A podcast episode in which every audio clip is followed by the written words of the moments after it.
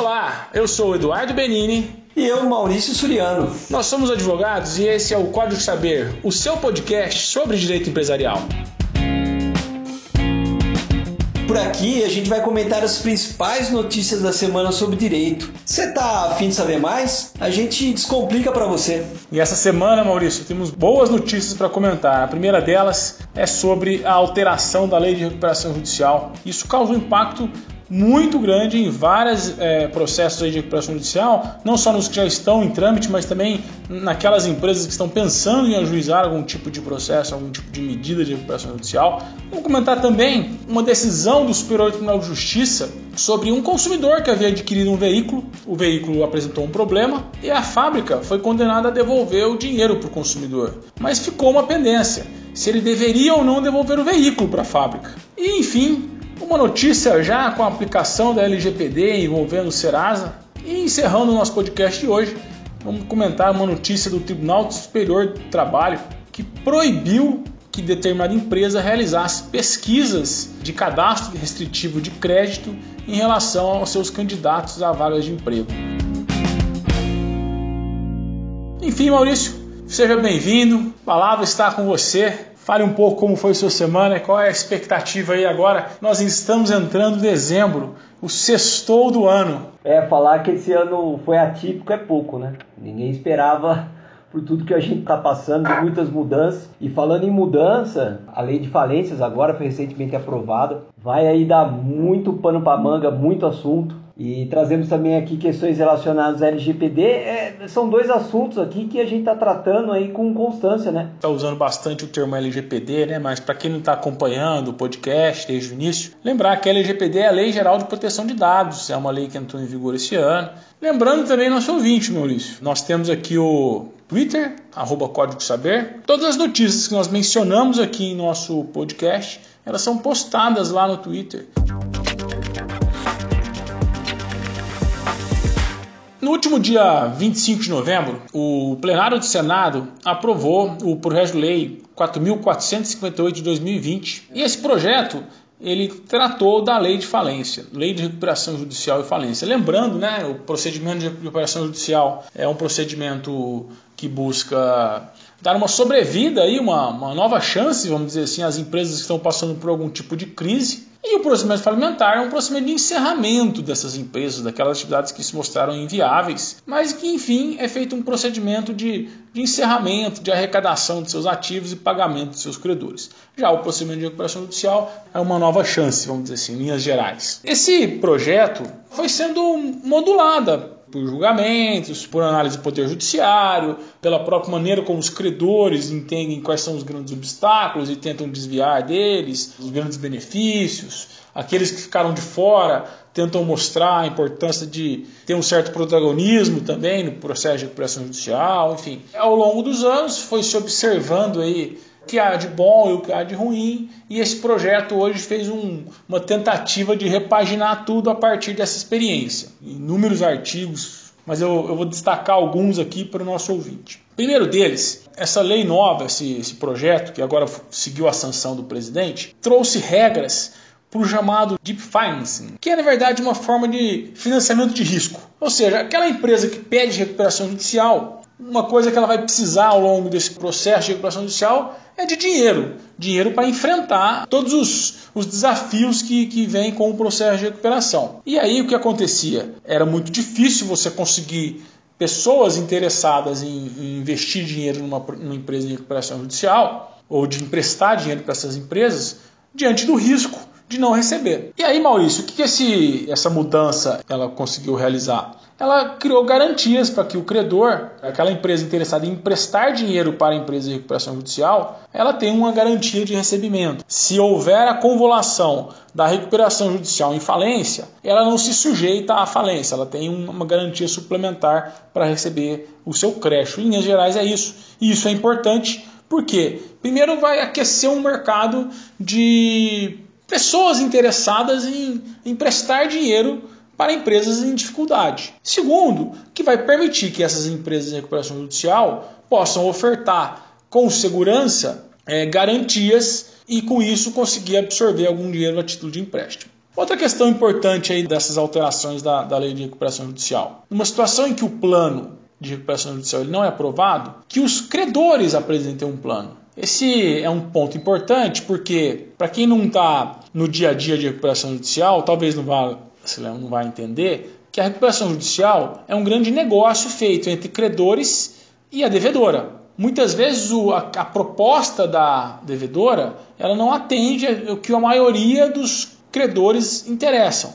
E diante desse impasse, é, a lei nova criou a possibilidade dos próprios credores submeterem um plano e esse plano é submetido à, à, à devedora em assembleia e se aprovada é o que ela vai ter que cumprir. É bastante polêmica essa alteração, não é não, Maurício? É bastante, né? Porque, por exemplo, você precisa todo um estudo é, financeiro da empresa para você propor um plano. Né? A questão do, do financiamento, isso é essencial. O que, que a gente verifica na prática, no dia a dia? A empresa pediu, entrou em recuperação judicial, simplesmente o crédito é estrangulado. Né? E como é que você vai fazer uma, uma empresa se desenvolver e voltar a produzir regularmente sem um capital de giro? Um ponto bastante positivo da lei. Qual é o objetivo aqui da lei? Tornar o processo mais célere, né? Na questão da recuperação judicial, principalmente essa questão do financiamento, é dar elementos para que a recuperação judicial tenha êxito e que tenha a participação dos credores. Me lembro aí quando, por exemplo, você vai a algum cartório em que só havia processo físico ainda, né? Processo digital é de quando? É 2013, por aí 2014. Quando você entrava no cartório chamava a atenção às vezes os processos de falência tomando conta de metade do cartório e você perguntar de quanto que é esse processo é de 73, é de 80 e Simplesmente não, não tinha fim. Aí só terminava se alguém pegasse e botasse fogo, né? E agora a lei falam que os bens aqui do falido tem, tem que ser vendidos no máximo em 180 dias. Lógico que é muito bem-vinda essa alteração, mas é uma, é uma dúvida que eu não sei como é que isso vai se operar com a tamanha agilidade com que a lei prevê. Mas é também um ponto positivo na falência. Destaco aí a questão da participação dos credores e da possibilidade de um financiamento na questão da recuperação judicial e da celeridade do processo que se busca na falência. Ela dá uma certa permissão que se venda ativos é, de maneira muito livre, assim, ultrapassado esse prazo, se não houver nenhum interessado em comprar, dá uma liberdade muito grande na venda. E com relação à participação dos credores, né, na apresentação do plano, veja, a lei vai caminhando para sessão de um protagonismo dos credores nós vamos observar com o passar do tempo grupos especializados aí em atuar em recuperações judiciais e liderar o grupo de credores daquela, daquela recuperanda é, no sentido de conseguir uma boa negociação. Só tenha o cuidado de que seja bem aplicado. Outro ponto importante, aí, um ajuste importantíssimo na lei que eu achei aqui é, primeiro que ela deixou clara a possibilidade do produtor rural pedir uma recuperação judicial. O produtor rural que não está inscrito lá nas juntas comerciais, que ele não está inscrito como comerciante. Na verdade, na prática já ocorria, acho importante a lei realmente reconhecer para deixar clara quais são as regras do jogo. Em contrapartida, se você olhar o projeto, ela também coloca as garantias de, de cédula de produto rural fora do plano de recuperação judicial, fora do quadro de credores, né? fora do, do, do crédito concursal, melhor dizendo. É assim, olha, você pode fazer o pedido, mas causa um pouquinho de restrição do outro lado. Me dá a impressão que a lei faz um, uma tentativa de equilibrar as coisas. Enfim, o que nós havíamos comentado aqui agora há pouco, que é a questão da distribuição de lucro, né? Ela também traz uma regra que a empresa, entre o pedido de recuperação judicial e a aprovação do plano, ela não pode distribuir lucro. Dois pontos finais eu queria destacar aqui da lei também. No plano, uma forma de, de permitir a recuperação da empresa é a venda integral dessa empresa. E o segundo ponto é, é com relação à venda de ativos. Eles podem ser vendidos ou quando o plano de recuperação judicial aprova a forma de venda, de alienação desses ativos, ou durante o processo e antes da aprovação do plano, mediante autorização judicial. O projeto ele criou novas regras para que possa haver essa autorização judicial de venda de ativos enquanto ainda não for aprovado o plano. A empresa ela pede recuperação judicial no momento 1, mas o plano dela vai ser aprovado após alguns meses. Durante esse período, ou seja, antes da aprovação do plano, pode ser que ela necessite vender algum ativo. Se houver essa necessidade, ela tem que ir lá e pedir para o juiz. O juiz que vai deferir ou não a venda desses ativos. O que, que a, esse projeto fez agora? Ele criou, ele melhorou esse regramento de em que condições o juiz pode deferir a venda desse ativo. Os credores é, eles são ouvidos com relação à venda desses ativos. Nas próximas semanas nós comentaremos novamente. Outra notícia que é dessa semana, que é bastante interessante aí também, envolve, Maurício, uma decisão do do Superior Tribunal de Justiça, em que o consumidor ele ajuizou uma ação para reclamar de vícios num produto que ele havia comprado. Então ele comprou um produto, que no caso era um carro, e o carro apresentou defeitos, e esses defeitos, apesar de toda a tentativa de manutenção, de é um carro zero, né, eles se mostraram insuperáveis. Pela própria disposição do Código de Defesa do Consumidor, abre-se três alternativas para o consumidor. Né? Ou ele pede a substituição do produto, ou uma segunda hipótese, a restituição daquilo que ele pagou, ou uma terceira possibilidade, que é o abatimento do preço. No caso específico, ficou determinado o pagamento em dinheiro. E a fabricante depositou o equivalente ao dinheiro do veículo pago. Mas ato contínuo, o que acontece? O fabricante foi lá e falou: Olha, eu depositei o valor, eu quero o produto de volta, que era o veículo. Quando fez esse pedido, foi observou-se o quê? Que na decisão, na, na sentença, que é a primeira decisão dada no caso, não ficou definido que tinha que devolver o veículo. O tribunal também não se manifestou em relação a isso daí. Quando foi feito esse pedido, tanto o tribunal quanto a primeira instância, quer dizer, o juiz, lá, lá no, na comarca mesmo, eles disseram assim, olha, é, não tem ordem para devolver o veículo as decisões não tinham essa ordem, as decisões eram simplesmente para devolver a quantia paga pelo consumidor. Então, ou seja, não ficou definido lá a obrigação do consumidor devolver o produto para a fábrica. E essa reclamação foi até o STJ. O STJ reconheceu que realmente as instâncias ordinárias, vamos chamar assim, a primeira instância o tribunal, nada se pronunciaram com relação à devolução do veículo.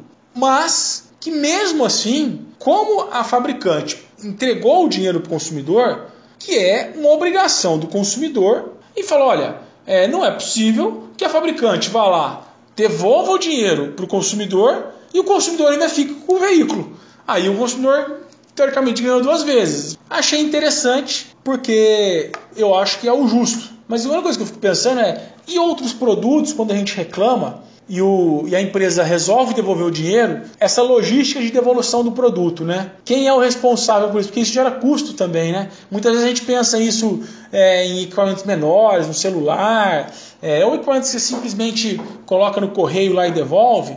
Mas se você pensar em equipamentos maiores, essa logística de devolução ela tem um custo muito alto. Quem fica responsável por isso, né? Que bom que há recurso, né? Eu destaco esse ponto aí da, da notícia, né? A gente reclama muito, às vezes, da nossa, mas o judiciário, o judiciário é muito lento. Concordo com a decisão. E uma decisão que foi tomada lá no STJ, né? Que bom realmente que, que a gente vê a, o judiciário funcionando tão bem assim. No último dia 24 de novembro, o Valor Econômico trouxe uma decisão do TST que o tema dela é proteção ao crédito uma ação civil pública movida por uma grande empresa de alimentos. O que, essa empresa fazia quando ela, no processo de seleção? Ela pedia informações e crédito dos pretendentes a uma vaga de emprego. Como é que está a sua situação no, no SPC, no Serasa, enfim, você está devedor ou não? E foi ajuizada uma ação civil pública e agora saiu no TST a decisão final que disse que essa pesquisa prévia de informações não deve ser feita. O que, que essa empresa fez? Apresentou na defesa e até levou testemunhas dizendo o seguinte: olha, nós temos aqui funcionários que têm o nome sujo, que têm o nome negativado. E não foi isso que decidiu pela contratação ou não. Mesmo assim, apresentando, enfim, informações que há funcionários com restrições no, no crédito, o TST entendeu que não tem pertinência o pedido de verificação de crédito ou a situação cadastral de uma pessoa para fins de contratação. O que você vê, o que teria que ser visto é se a pessoa tem competência ou tem uma formação necessária. E aí, você acha que essa questão, esse tipo de informação, ele é relevante para quando você faz a contratação de uma pessoa? É interessante, né, a reflexão, né? Porque assim, para que que se usa um, um, cadastro de restrição de crédito ou de informação sobre situação creditícia, né? Para você justamente conceder crédito. Então, se eu vou comprar numa loja e a loja pede o meu, meu Serasa, uma certidão aí do SCPC, se ela vai me vender parcelado, é, é justo que ela peça, porque ela está avaliando se deve ou não vender para mim. E um dos critérios de você avaliar isso é saber como é que eu me comportei com outros credores. Né? Agora, numa vaga de emprego, eu fico pensando o seguinte: qual é a pertinência desse tipo de informação? O que se busca com esse tipo de informação quando está ofertando uma vaga de emprego? Está selecionando pessoas. De repente, você colocar uma, uma, uma exigência dessa para a pessoa que vai trabalhar, por exemplo, numa área financeira ou algo parecido, porque vai ter contato com banco, vai ter contato com, com outras pessoas da, de área financeira de outras empresas e, portanto, é, pode ser que tenha algum tipo de pesquisa, então é, é, melhor que você trabalhe com pessoas que tenham um nome limpo, enfim. Fazer sem nenhum tipo de motivação, ó, eu vou, eu vou, eu vou pesquisar todo mundo, para qualquer vaga na minha empresa, eu vou pedir um, um Serasa, um SCPC, eu não concordo. Mas agora, para determinadas vagas, que são vagas a serem preenchidas com um perfil aí técnico na área financeira ou técnico na área específica de, de compra, enfim, que vai trabalhar muito diretamente com pessoas ligadas a bancos, por exemplo, você colocar esse tipo de, de exigência para você avaliar o perfil, quer dizer, não, não é um critério de, de contratação. Eu contrato ou não contrato a pessoa, se ela tem ou não o nome no Serasa. Não, eu vou simplesmente avaliar o perfil dela. Eu acho que pode ser um critério para avaliação de perfil, não um critério de exclusão. Às vezes, nessa condição, o trabalhador, quando você pede a informação cadastral, você já vai colocar ele numa situação um pouco embaraçosa até, né? Puxa, mas eu estou precisando do emprego, é lógico que eu, tenho, vou às vezes ter dívida no nome, eu vou ter alguma restrição. Isso às vezes causa até um, um mal-estar para a pessoa, né? E agora falando um pouco sobre a Lei Geral de Proteção de Dados, né? Um assunto aí de novo que está na moda, a gente está falando várias vezes e a gente vai falar muito ainda porque está num, num, num, processo aí de, de, implementação nas empresas, né? Num processo de adequação à lei, que é essa lei tão recente. E olha só essa notícia. Do dia 23 agora de novembro, Justiça determina suspensão de vendas de dados de consumidores pela Serasa. O Ministério Público do Distrito Federal ele entrou com uma ação civil pública contra a Serasa pedindo a suspensão de venda de dados. Ele pegava dados da sua extensa base, né? cerca de 150 milhões de pessoas, e o Serasa vendia informações como nome, endereço, CPF, telefone, perfil financeiro para pessoas e empresas que adquiriam esses dados para fins de publicidade e de captação.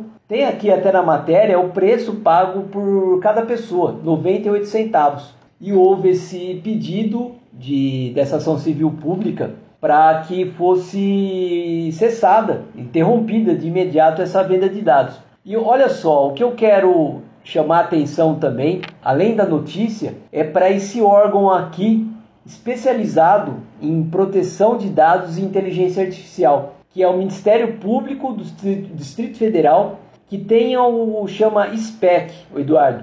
É Unidade Especial de Proteção de Dados e Inteligência Artificial. É um órgão específico que só trata de dados pessoais. E aqui eu até estou olhando o site, né? Ele trabalha aqui com alguns consultores independentes, que é a Laura é, Schertel Ferreira Mendes e o Danilo Donedá, que são dois grandes aí, expoentes da área de proteção de dados e eu estou vendo esse órgão aqui como um órgão que está direcionando, está balizando as questões referentes à Lei Geral de Proteção de Dados aqui no Brasil. Na falta ainda de uma atividade da Autoridade Nacional de Proteção de Dados, que, apesar de já constituída, ainda não passou a funcionar, mas é esse órgão especializado que está propondo as grandes ações sobre proteção de dados. Já houve uma ação civil pública contra a Vivo, contra a Netshoes também, e essa grande contra a Serasa. Eu quero destacar principalmente, além da notícia, que teve uma repercussão muito grande em vários meios de comunicação, a Serasa ainda não se manifestou no processo, né? ela não ainda apresentou sua defesa sobre essa venda de, de dados, mas além, principalmente, eu gostaria de destacar a atuação desse órgão específico.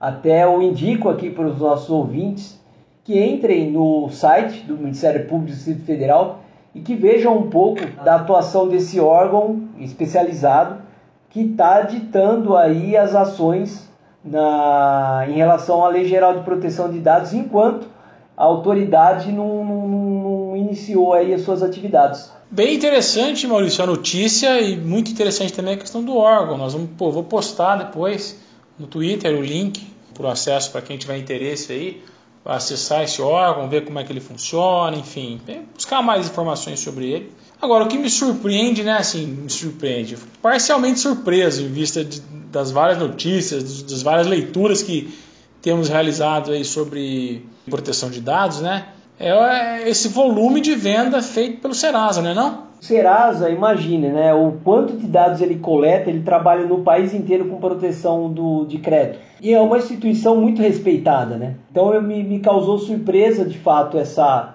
venda generalizada de dados. Um órgão aí que tem que prezar por esse cuidado das informações cadastrais.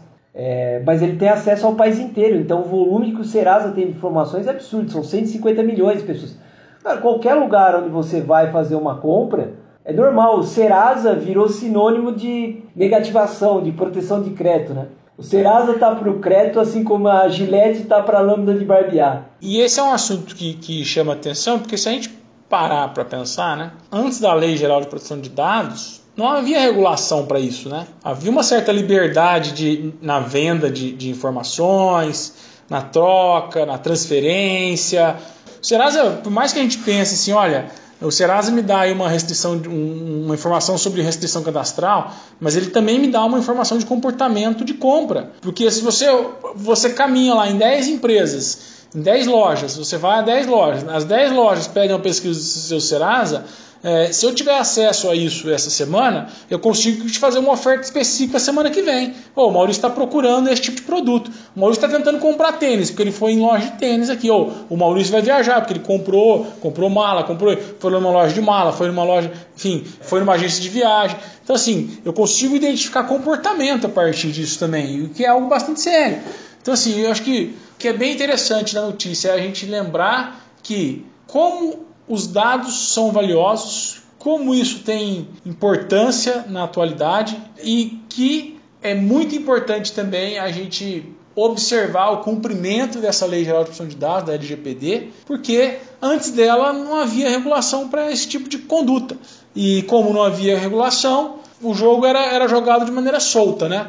Agora é importante que vai ter esse balizamento e é algo, Maurício, que você já havia comentado comigo anteriormente que é justamente o surgimento de um certo protagonismo de entidades específicas de proteção de dados de consumidores aí, de dados das pessoas, que talvez vai ter uma atuação muito mais forte, muito mais emblemática do que, vamos dizer assim, os órgãos ligados ao poder público, né, os órgãos oficiais, né? Que causa surpresa, por exemplo, é a monetização dos nossos dados, né, das nossas informações. Uma coisa é você ter informação no Serasa para avaliação de crédito. Outra coisa é ela é, é recolher todas essas informações e vender. E vender para qualquer um que esteja querendo analisar nossos hábitos de consumo para direcionar publicidade.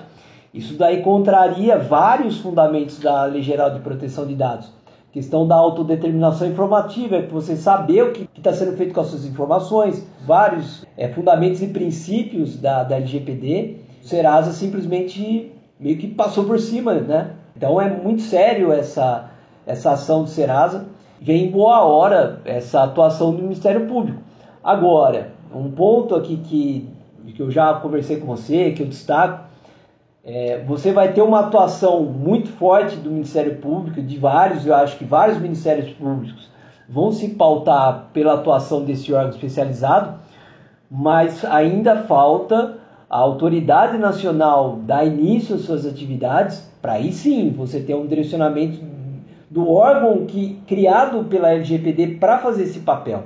Hoje aí você está vendo o Ministério Público, lógico que ele tem esse, esse papel, mas ele tem que estar. Tá, você tem que ter um direcionamento da Autoridade Nacional de Proteção de Dados, e ainda você não tem. Esse é um, é um grande risco. É, esse é o outro ponto aí que talvez é o que a gente sente falta ainda no sentido de ter esse balizamento da aplicação dessa lei, né? De fato, ela é nova também, né? Mas já, já poderia ter um movimento um pouco mais intenso. Isso é um ponto também que a gente vai acompanhando aqui no podcast, porque é uma decisão que acabou de sair, liminar. As discussões estão, estão apenas começando. A lei entrou em vigência há muito pouco tempo. Então aqui a gente vai trazer aí para para você ouvinte o desenrolar aí, trazendo também a visão, a defesa da, da Serasa, que não foi apresentado. A gente vai atualizando a notícia. E vamos agora, evidente, à famosa dica literária. Você fica à vontade na indicação da obra da semana.